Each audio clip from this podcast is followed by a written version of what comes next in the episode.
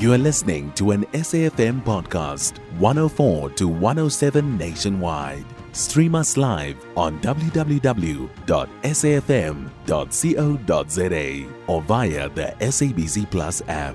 S A B C News, independent and impartial.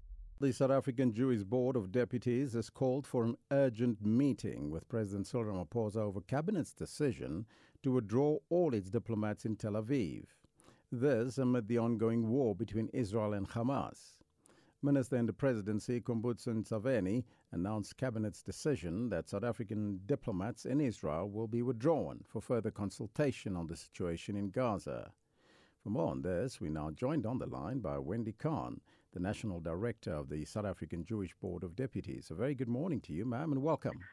Good morning. Good morning. Miz Kahn, how do you feel about the South African government's decision to recall its diplomats in Tel Aviv for consultation on the Israel-Hamas war?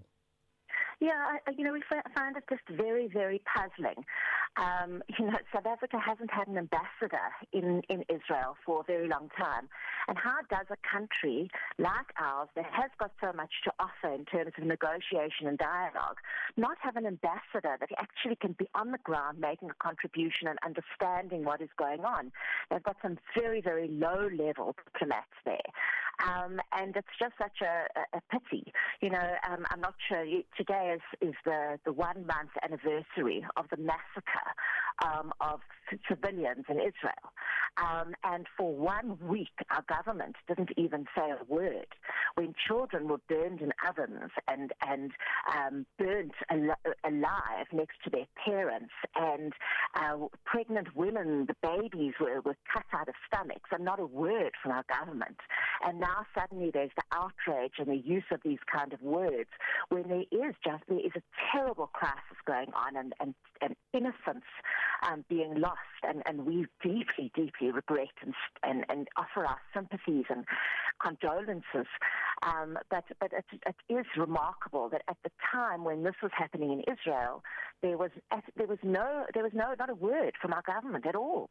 Now we understand that you're seeking clarity on the outcome of the cabinet discussions, absolutely, in, in which it absolutely. was discussed. Yeah. What is the position of the ambassador of Israel to South Africa, which is becoming now untenable? And your understanding from this statement by cabinet? What is untenable? What, what, could you just explain to me what is untenable?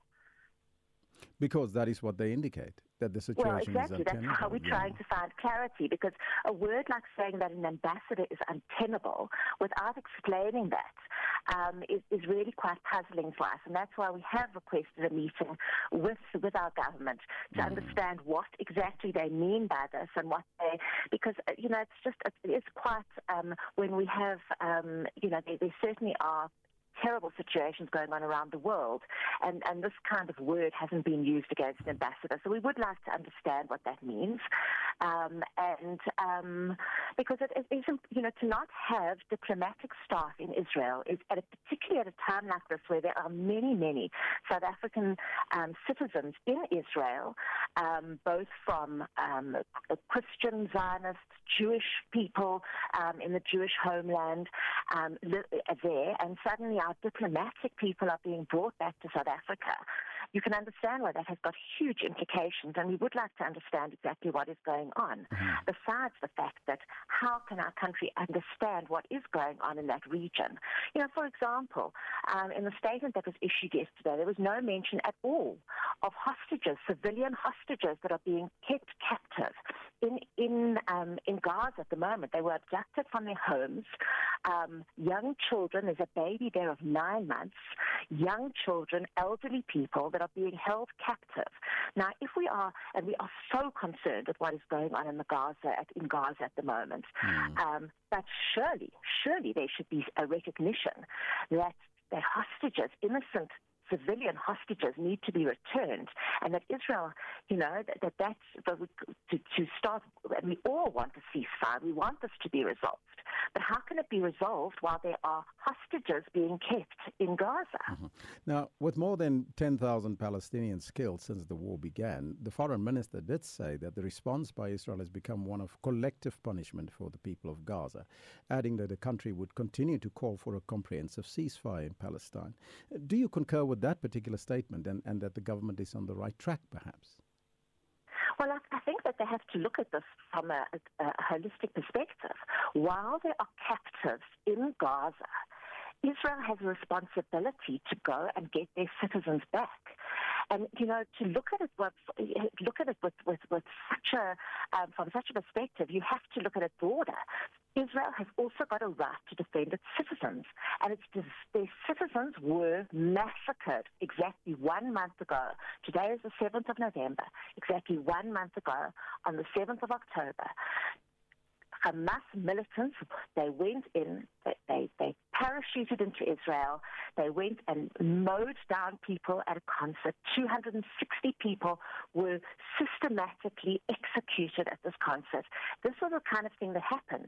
And they have got to, they have got a responsibility also to their citizens to make sure that their borders are safe. Mm-hmm. And I think that, and that their citizens, their hostages are returned. Mm-hmm. And I'm, I find it very interesting that in an entire long Um, the cabinet report yesterday, there was absolutely no mention of the hostages. Now, I mean, surely, for, and yes. I, sorry, just, just one other thing. I mean, I do find it also quite interesting that this cabinet meeting took a week, was took place exactly a week ago.